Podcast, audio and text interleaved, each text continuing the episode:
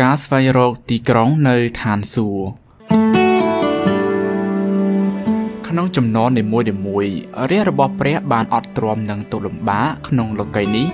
ដោយនឹកចាំថាក្តីសង្ឃឹមរបស់ពួកគេមិនអាស្រ័យទៅលើលោកីយ៍នេះឡើយនៅថ្ងៃនេះដែរលោកគ្រូអស៊ីស្ប្រូលសូមលើកទឹកចិត្តគ្រូបរិស័ទឲ្យបន្តផ្ដោតចិត្តទៅលើផ្ទះរបស់ពួកគេនៅឋានសួគ៌ជាកន្លែងដែលព្រះគ្រីស្ទគង់នៅ ពួកបរិស័ទនៅគ្រាសញ្ញាចាស់ក៏បានមើលទៅជីវិត នៅនគរព្រះផងដែរនៅក្នុងពេលដែលលោកយោបកំពុងរងទុក្ខវេទនា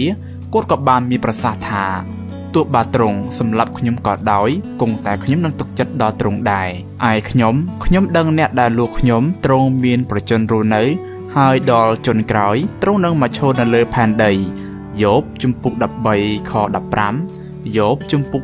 19ខ25 បុព្វបុរសនៃសាអ៊ីស្រាអែលនៅគ្រាសញ្ញាចាស់មិនមានឱកាសអានប្រវត្តិសាស្ត្រដែលបានកត់ត្រាអំពីការមានប្រជជនរស់ឡើងវិញ